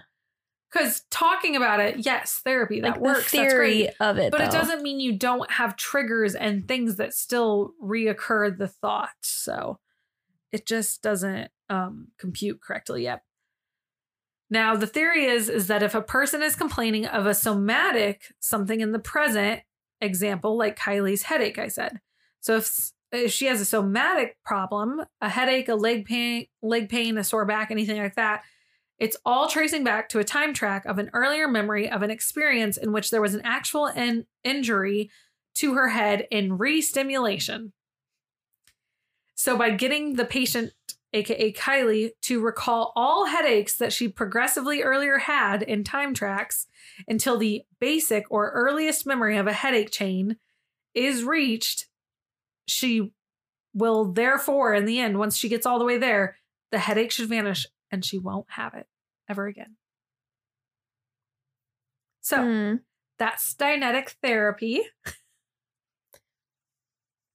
I kind of like the somatic almost, almost, almost. It's so close to working in some spots, but then you hear it as a whole and it doesn't. well, it's almost like a placebo effect. yeah. Almost. Because you're like tricking your brain to think that you're okay. Which we all know what the placebo effect is because that one really great It's Always Sunny episode Oh my God. where where uh he takes the placebo pills and he thinks he can speak Mandarin. So That's not how placebos work. it is. Okay. So Dianetics was an immediate hit and everyone flocked to it because it's sounding decent when you don't dive too hard into it because it's like essentially they're saying go to therapy and the therapy will work and then you'll never be sad again or have problems again. Well, when you hear it like that, you're like, shit. It's like vague enough to be like, well, it didn't really work for me. Like, well, you didn't really actually try Do hard it, enough yeah. because it's therapy. It's on you. yeah, it's you are the issue, not it didn't work. So you got to keep putting money and effort into it. And it's almost like a hypnosis type because you'll start to believe, oh, maybe it is working. Like it's a weird hypnosis therapy, placebo y, guilt trippy thing. Do you believe in hip- hypnosis? No, but I know a lot of you motherfuckers do. We've talked about this before. I want to believe, but I don't think You- I do. What, like, you don't believe that it works or you don't believe that you can actually go into hypnosis? The amount of times we have had this exact hypnosis conversation. I don't think we have. No, I know for a fact we have. We talked about it in Betty and Barney Hill for the first time, I think, even. Oh, Um, I believe that if you want to believe it will work, you will placebo yourself into thinking it worked. I don't think it can work otherwise. So, hypnosis, let's say. All right. Here's my theory on hypnosis. The the hypnosis you're going to a casino bar and a di- guy does hypnosis and he makes you believe you can cluck like a chicken on the stage. Y'all are full of bullshit. All right. The other kind of hypnosis, Kylie has entomophobia, en- enemotophobia, enemonophobia, pucophobia. okay. That's not emetophobia. Yes, she has that, and she wants to get hypnotized so that she does not get triggered by it anymore. I think that you are tricking yourself into it. I don't necessarily believe that's hypnosis. I think it is restructuring your brain to think of a situation differently. I don't consider that hypnosis. I think you're just training your brain. I guess that would be considered hypnosis, but I don't think it is. Like, I guess I don't really know what the definition is of hypnosis. it just seems like a sketchy thing. yeah, it might be a little sus. so. But the thing with this, you're you're right about the whole placebo and everyone kind of like falling for it. It's to the part where some people did kind of like catch on and they were like, yeah, maybe it is like a just a thing. They start calling it a nationwide cult of incredible proportions. A man named Martin Gardner goes on record saying that. But at the same time, Hubbard was going on tours. He's speaking out, he's writing, he's teaching, he's talking, he's becoming a sensation. which I feel like adds into that effect of you wanting to believe because everyone around you is believing and everyone else is seeing these results. So that makes you believe harder. And if you aren't having the results, you think you're the problem, not that it's the problem. Because there's no way everyone else had the same therapy, I'm quoting, and and y- didn't get it. Yes, the and first time. you wonder how many of those people are going along with it because they see other people and you the FOMO of it, The FOMO. the fear of missing out, yeah. the FOMO of it. Um, while this is all happening, it's not all good things. People are talking shit as they do. You know, there's not all silver linings playbook. Some of Hubbard's fellow science fiction writers criticized him and his whole teachings, calling it gibberish or a lunatic revision of Freudian psychology, which is kind of odd because remember he said he learned Freudian psychology at a young age, Mhm. so maybe he did. Okay. He's just faking it until he makes it. At this point, his wife spoke out about how people are paying really large sums of money, up to $500, just to learn about Dianetics. And they're doing that multiple times in a row, which in the 1950s, which is when, when we're at in this point still, $500 is the equivalent to 6000 plus dollars in today's standards. So they're they're paying like $6,000 just to go to speak or hear a speaker talk about Dianetics and you're still not even in on it. You're not even learning it. You're just learning about what it is. It's so weird that that amount of money equals $6,000 because my grandma was born in 1944 Mm-hmm. And she has lived through all of that, but now pays, you know, for like a $1,000 for a new cell phone. Like that has to be insane of a concept for her. Yeah. But she probably I don't feel like you notice it. No, because like we fluctuate. don't. Yeah. Like we notice, like wow, I have noticed recently that a hundred dollars gets me half a day versus when I was in like just got my license. So when I was sixteen and in high school, a hundred dollars could last me the whole day. Which I've noticed that too. Or I'll notice the small things. I'll be like, oh my God, I'm buying my new phone and it's it's eight hundred dollars. And I was like, Yeah. damn, I remember when I bought a brand new phone and it was Like three. two hundred and fifty dollars. And I thought that was expensive. Yeah. And it's not until you put that perspective in.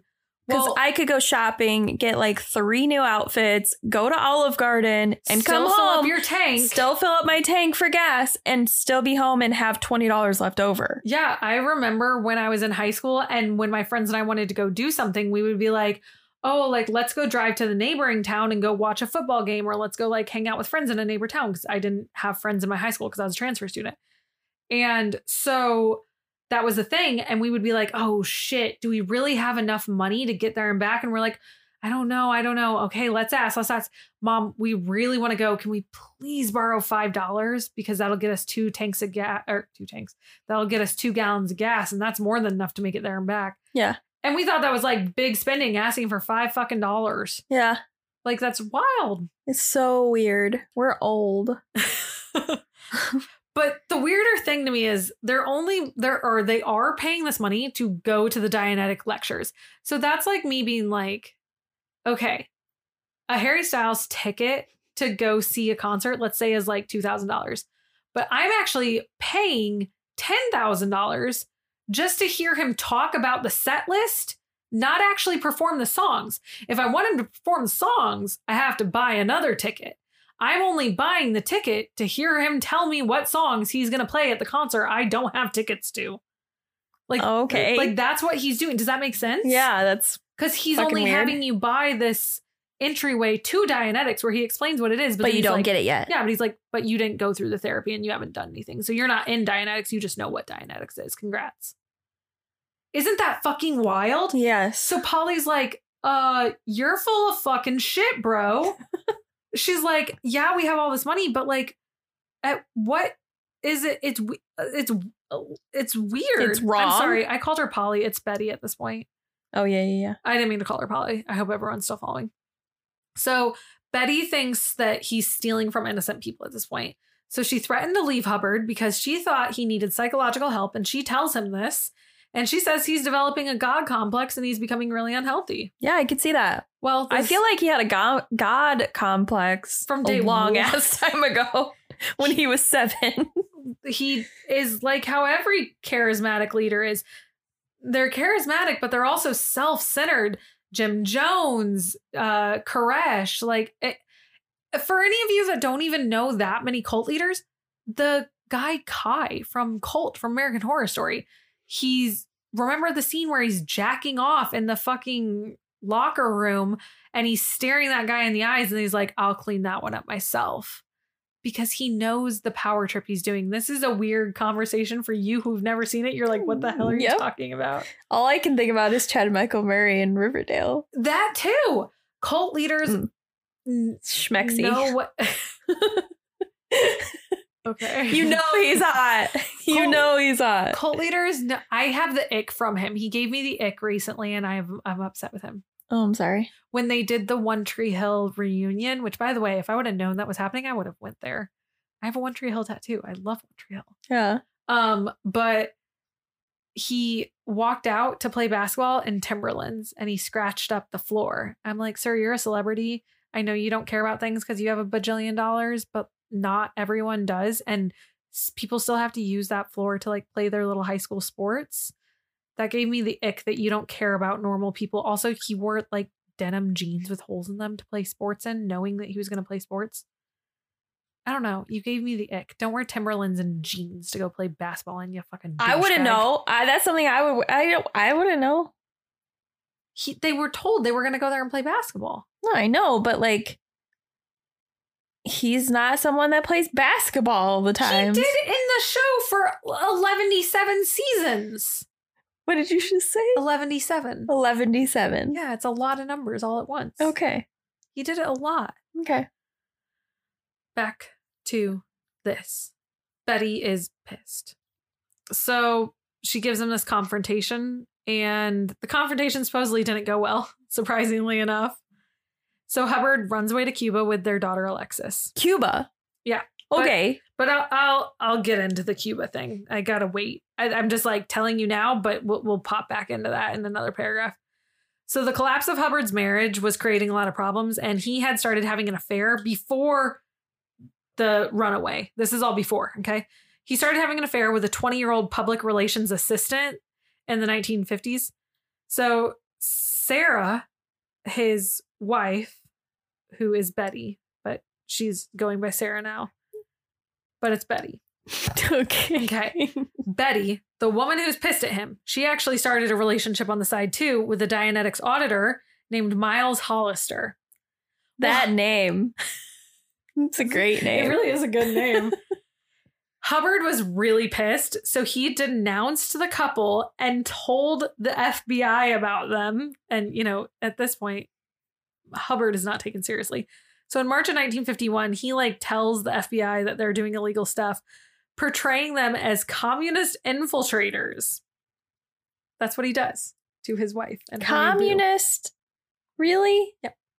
Well, the FBI literally was like, No. Okay, aren't you the same man that was firing missiles in the Mexican territories? Right. And you pretend no, no, mm. no. Walk away, pink eye. Three weeks later, Hubbard and two foundation staff actually seized Sarah and her daughter, Alexis, and took them to California because he was attempting to find a doctor to examine Sarah and declare her insane so he could have Alexis. This is again before he goes to Cuba. That didn't work. So that's when he gets pissed. The confrontation happens. He lets Sarah go. He steals Sarah. Uh, he steals Alexis, the daughter, and he runs away to Cuba. While in Cuba, Hubbard realizes he doesn't know how to take care of Alexis, his daughter. No kidding. So he gives her to another woman who supposedly was either mentally challenged or handicapped.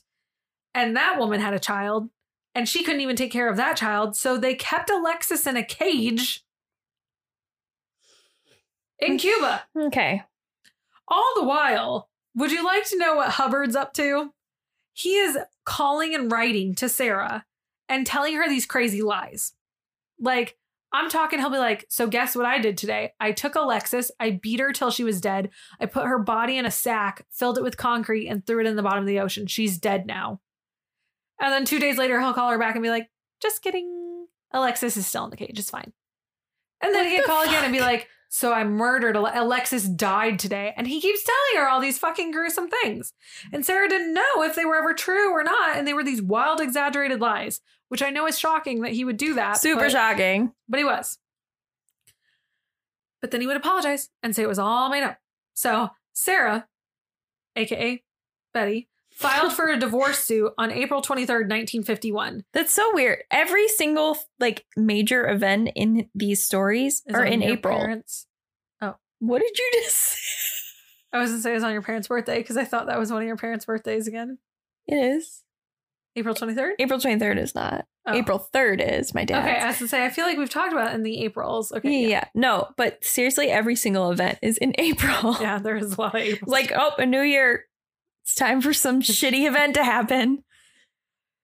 now when Betty Sarah div- div- divorce filed suit filed divorce suit I can't say that phrase filed a divorce suit sorry she accused him of marrying her bigamously as if she didn't know and she said that he subjected her often to sleep deprivation beatings strangulation kidnappings extortions and he wanted her to commit suicide Hmm.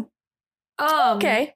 so this case of their divorce actually kind of went big and it led newspaper headlines to like print things saying Ron Hubbard's insane, says his wife. Nice. But like again, he's trying to lead this spiritual movement about like all man is good men Right. and we're bettering Right. ourselves. Meanwhile, his wife's like, so he strangled me every night and kidnapped my daughter and took her to Cuba and left her in a cage. Right. Mhm. Mhm. Okay. Mhm. Yeah, that's that's good, right? Though, like that's Any publicity is good publicity. It's good. Okay.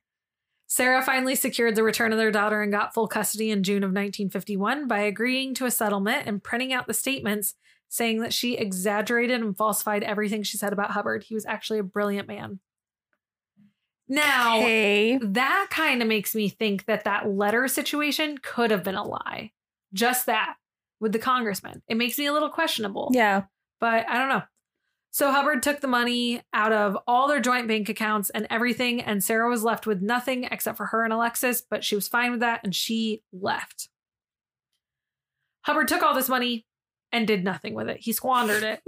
when it rains, it pours. Hubbard was dealing with the divorce, losing custody of his child. He burned through a lot of the money with Dianetics because he was supporting himself through Dianetics. Even though he was making a ton of money with, with Dianetics, he was also spending it just as fast. So Dianetics appeared to be on the edge of a total collapse, but it was saved by a weird, weird, weird, weird, a rich man, a weird rich man, a rich, weird tycoon man who was a tycoon who had nothing better to do with his time and his money. So he, he said, "I'm, I'm gonna throw it at you, Ronnie." Ronnie. His name was Don Purcell. He was a millionaire businessman and a Dianeticist who agreed to support a new foundation in Wichita, Kansas. Their collaboration ended a, less than a year after it started. They had a falling out about future directions of Dianetics because Hubbard was really hoping that Purcell would donate the money and then not ask any questions. But that wasn't the case because obviously that man like a wanted a more hands-on approach as most billionaire tycoon men want. It really gives me the vibes of the Joe Exotic thing when Joe sold the ranch to the bedazzled rhinestone butt cheek guy. Um he didn't actually have bedazzled butt cheeks. It's his pant pockets. What what is this called? Like a like a butt cheek pocket. Back pocket? Mhm. Yeah. He wore like buckle bedazzled jeans and like Ed Hardy t-shirts. I can't remember the guy's name. And so Joe Exotic's like, I'm gonna sell the ranch to that man. And since he doesn't know shit about ranches, I'll still be the main guy and that guy will be my lackey. But then that guy's like, All right, we're reforming stuff. And Joe's like, Wait, what? And the man's like, Well, yeah, I spent a bunch of money. And Joe's like, But like, no. And that's what this guy's doing. He's like, Wait a minute because you gave me a bajillion dollars, you want me to do what you want? Like, what? It's usually how it works. Yeah. When you buy things. so I don't I don't know why men think that if another man's going to come bail them out of a money hole that they don't want something. If someone gives you money, they want something. There's that. Yeah. Like 99.9% of the time. However, so this Wichita Foundation had to file for voluntary bankruptcy in February of 1952. Hubbard re-signed immediately and accused Purcell of having bribed him by the American Medical Association to destroy Dianetics. Hubbard established a Hubbard College. Of course he did. He couldn't even complete college. right. But moving on. More power to you, my man. It was on the other side of town where he continued to promote Dianetics while fighting Purcell in the courts over the foundation's intellectual property. Now it's giving me the vibes of um I'm sorry that my Gucci flip flops, you know, and my Prada's at the cleaners. No. Oh my God, Justin Timberlake, Andrew Garfield, Jesse Eisenberg. I haven't seen it. Whatever you're saying. I haven't seen those three people in a movie together. Okay. So, six weeks after this whole intellectual property fighting stuff was happening, after setting up the Hubbard College, he married a staff member. Of course he did. 18 year old Okay. Mary Sue Whipp. How old is he? A lot older at this point. like like 40s? um, okay, so this is now 1952, and he was born what, 1911, I think I said? Yeah. So about probably 40s, and she's 18. And he stays married to Mary Sue Whipp until he passes away. Like him and Mary Sue are endgame. Gross. Hubbard closed the whole college down and moved out with his new wife and his new bride to be woman girl thing uh, to Phoenix, Arizona. They established the Hubbard Association of Scientologists International to promote his new Science of Certainty dot dot dot dot dot Scientology. So officially, the Hubbard Association of Scientologists International. Yep. It's it's giving Bigelow ass the best the best names. You just can't get more creative than that. It's called Hasi. Hasi. That's what it would be. Hasi. Hasi. So we're finally to the birth of Scientology officially, and we'll continue talking about it in part two. Part two. It's a two-parter. It's the all that just for us not to even talk about Scientology Right. at all the whole episode. I mean, We did though. we So- grazed. So, so, so there's a thing, right? Mm-hmm. This one's really funny.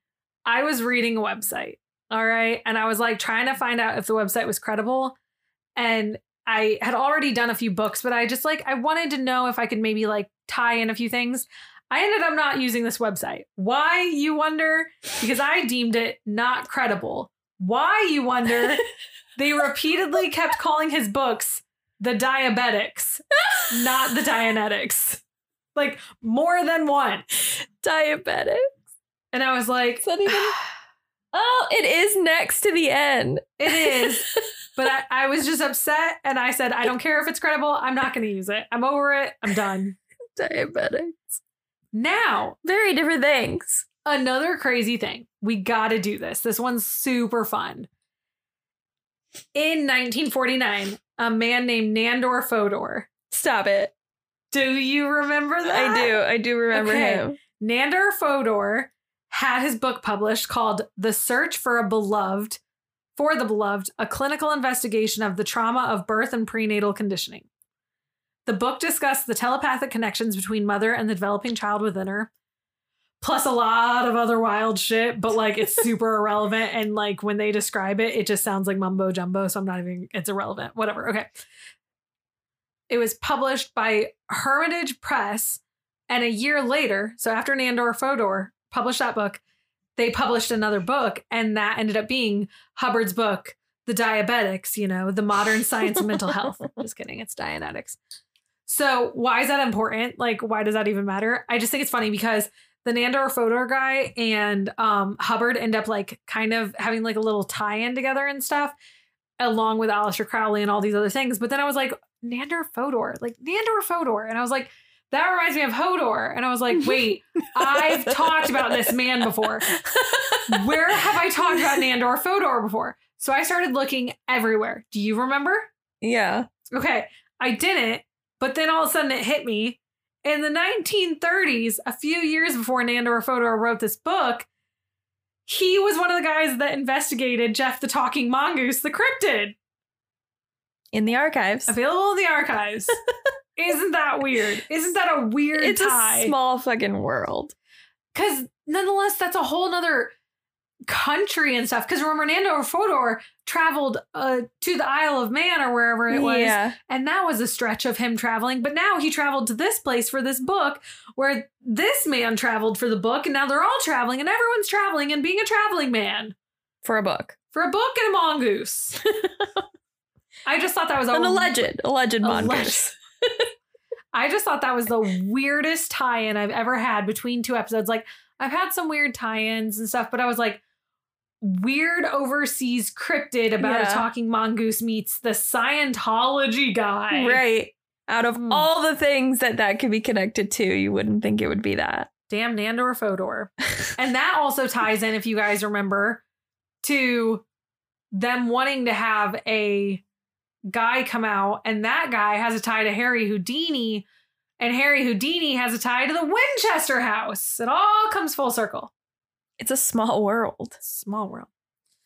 So we will resume. This episode was more about L. Ron Hubbard himself because you got to kind of know about him to understand how he created Dianetics. Dianetics is the creation of Scientology, so it's a step by step thing. And then we'll also talk about all the scary shit that happens in Scientology and Clearwater and everything and Ohio. So the history before the scary, Yeah. and then the mystery. Oh. But so we had to we had to kind of do that tonight. So this episode was a lot of Elron's life. Um, what if I called him like Leron? Elron, Leron. I did think of AA Ron when you said it. I love that. Um, but next part it'll it'll get pretty fucking wild as most cults do. I mean, I'm I'm uh religions. How'd I slip that in there? Oh, of course. Rel- religion. Religion. So for my sources, I used the website Scientology, the actual Scientology website. They do have a lot of information there. I used the L. Ron Hubbard website. I used the dom- d- documentary Going Clear Scientology in the Prison of Belief. It's on HBO Max. It is one of the best documentaries about like anything that I've watched in a long time. I've watched it multiple times at this point. It has a lot of real life interviews, a lot of people who left Scientology that now speak out about it and stuff it just has a lot of good stuff. Um, I used the book Beyond Belief: My Secret Life Inside Scientology and My Harrowing Escape by Jenna Miscavige Hill and Lisa Pulitzer. It's for- Pulitzer. Pulitzer. Mhm. I think that's what I said. You said Pulitzer. Pulitzer. Or are you just being yourself and not pronouncing, emphasizing the the actual words? Um, it's a pretty sad book. uh, also the book Dianetics: The Modern Science of Mental Health by L. Ron Hubbard. I got as far as I could. I I didn't even make it at like tenth into the book. I skipped around. It, it was rough. I also used the book "What Is Scientology" by L. Ron Hubbard. I use that more in the second part, and then the docu series uh, Leah Remney: The Scientology and the Aftermath. Remini. Maybe heard her say her name like twenty times. I should know it at this point. so yeah, whew, part one down in the books. But guess Check what? mark. Guess guess uh, guess, guess what? now? Guess what? well, now we get to do something fun. We, Oh, get, what is what is that? we get to talk about the giveaway. Oh, the giveaway? The giveaway. giveaway! The giveaway. This time we have a giveaway winner that is actually a fellow podcast. Fun enough. They entered as a podcast and they won as a podcast. Go team podcast. It is at Crime Coffee and Crafts Pod, which is the Crime Coffee and Crafts Pod. I it sounded like I just repeated it twice. Like I said their Instagram handle and then I said who they are, but It's the same. I should have put a bigger space. Well, that's how we are. We are at Cryptic Soup Pod. Yeah. It is ran by Christian and Heidi. Awesome. I think I've talked to Heidi more, I, I think. Um, but they're they're a really fun podcast. They they also are slightly off the rails at times and just crazy. That's And what makes podcasting fun. they have some pretty interesting episodes though, is one thing I like about them. So I'm I'm pretty glad they won. They they are going to get some stuffs.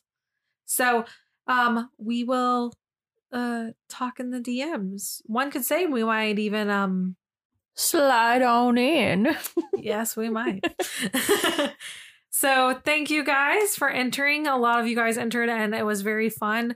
we will be doing more fun things, obviously, all the time. It's just what we do. We're fun, right? We're fun. You say it with more gumption. I don't know. I don't want to like Yeah. be like, we're fun. We're fun. Podcasting has taught me one thing about myself. I hate more than anything on this entire planet. Like, I hate a lot of things, but top, top 10 most hated things in my life, my laughter.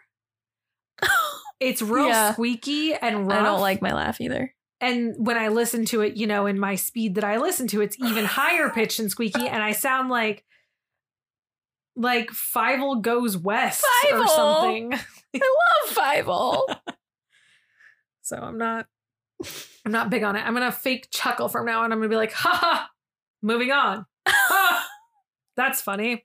Hilarious. Ha ha ha. ha ha I'm gonna- I'm gonna be Dylan O'Brien and just say that's hilarious and then move on. That's what he does. The more you know. But but you, you think things are funny. I won't anymore. Ha. Ha ha. Ha.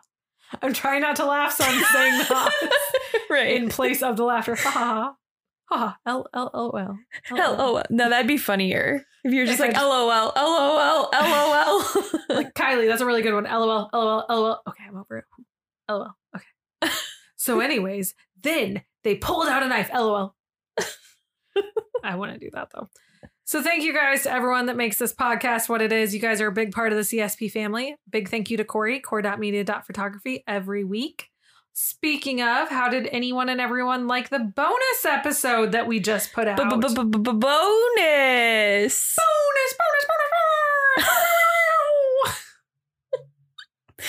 that was fun. LOL, LOL, LOL. We should do things like that more often. Ha ha ha. R O F L. What was that thing I read the other day? Someone said they said like S Yeah. S A O M N, and I was like, what? Snorting air out of my nose, just like, no. and I was like, stop. LOL. Same. no. So there's that. that's weird. Um, but uh, yeah, the bonus we had bonus. one, and it was I liked it. I Yeah. liked the bonus. I know the person that edited it personally. Do, do you know them? Are you sure? I did it. but on a normal episode, it's always our our little corn dog. So thank you, Corey, the corn dog corridor. Please don't call him that. core.media.photography corn dog every week. Don't forget to follow us on Instagram at Cryptic Soup Pod, where our DMs are always open for suggestions. So slide on in. You can also join the Facebook group, which is Cryptic Soup Pod Official. In this group, we post further updates on our lives or cases. So join us and hang out on the socials to stay up to date and be a part of the CSP fam. All of our links can also be found on crypticsouppod.com as well. And anyone that still hasn't checked out the Christmas episode, that's a really fun one. Uh, it's called Christmas. We didn't spell Christmas wrong, don't worry. And Are you sure? um, it's with Chris with Tune Junkies podcast. It was a really fun collaboration. Hopefully, we can get him back sometime. If you guys liked it, let us know. If you guys liked Chris, let us know. If you hated Chris, let us know. You can become arch nemesis with him. Nemesis. Nemesi. Would it be Nemesi? Arch nemesi? No, Arch nemesis. he's my arch nemesis. Or What if like they are okay. my what if arch I have nemesis. multiple? If you and Corey are they both, are my arch nemesis. I think arch nemesi sounds better. Okay. So, anytime you guys leave an Apple Podcast review and rating, you will not be an arch nemesis. You will actually be a friend, and we'll shout you out. Or if you leave a Spotify rating, but we won't shout you out because we don't know you did it because it's anonymous. But if you tell us you did it, we'll do it. That's fun. Um, Because we're fun. we're fun. So, guys, remember to subscribe, follow, tune in, keep up with us, and remember to join the conversation where we will see you next Tuesday for the next episode. Stay tuned.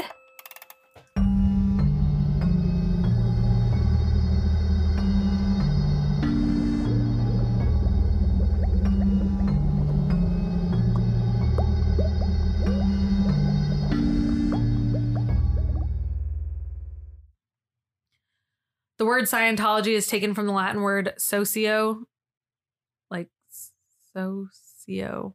Socio. So. Socio. So.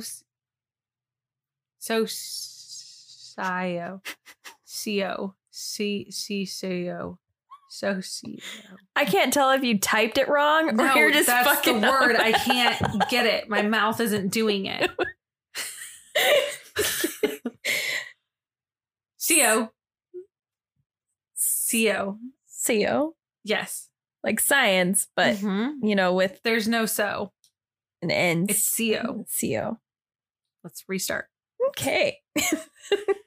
It wouldn't stop making that first noise, and I couldn't get it. It wouldn't. no, you don't get to clap. yeah, we're taking all that shit out.